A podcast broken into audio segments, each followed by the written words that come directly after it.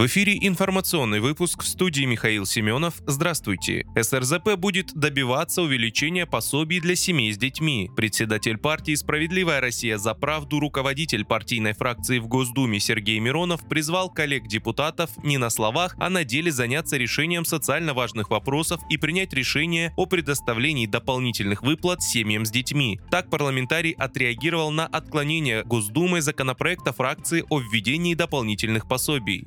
Депутаты Госдумы регулярно обсуждают проблему ухудшения демографии в стране. Судя по выступлениям коллег из других фракций, все парламентарии проблему разделяют. Говорят о необходимости принятия прорывных решений, но здравые законодательные инициативы на сей счет почему-то постоянно блокируются, рассказал парламентарий. Почти полтора года назад фракция «Справедливая Россия за правду» внесла в Госдуму законопроект с конкретными мерами для стимулирования роста демографии в стране. Семьям, в которых один из родителей имеет статус безработного, мы предложили установить установить дополнительную ежемесячную выплату в связи с рождением первого и последующих детей в размере одного прожиточного минимума, рассказал Сергей Миронов. Выплачивать пособие мы предлагали в том случае, если размер среднедушевого дохода семьи не превышает трехкратную величину прожиточного минимума на душу населения, установленную в регионе проживания, добавил председатель партии. Он напомнил, что в 2019 году партия «Справедливая Россия за правду» заказывала исследования в Российской Академии Наук и просила оценить реальный прожиточный минимум в стране стране. На тот момент получилось 31 тысяча рублей. Прошло 4 года, и на сегодняшний день он установлен на уровне 15 тысяч рублей. Партия «Справедливая Россия за правду» будет снова вносить эту инициативу и добиваться ее принятия, заключил Сергей Миронов.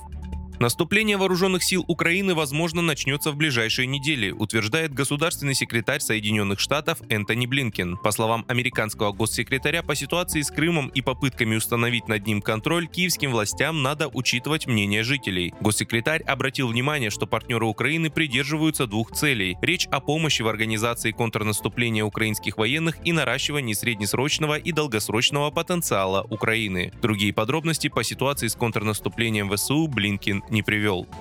Минобороны США расследует утечку в соцсети секретных материалов, где описываются состояние армии Украины и планы Штатов и НАТО по укреплению ВСУ, пишет The New York Times. Речь идет о документах от начала марта. По информации издания, распространением материалов якобы занимаются российские проправительственные телеграм-каналы. При этом конкретные публикации в социальных сетях не приводятся. Отмечается, что американские власти работают над удалением этих документов из соцсетей, но к вечеру четверга у них так этого и не получилось. Газета утверждает, что один из из документов с грифом «Совершенно секретно» описывает статус конфликта по состоянию на 1 марта.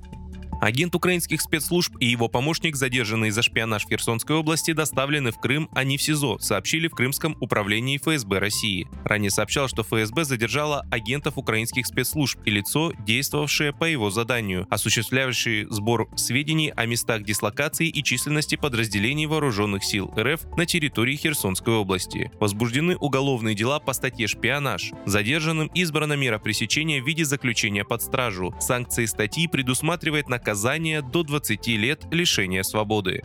Вы слушали информационный выпуск. Оставайтесь на справедливом радио.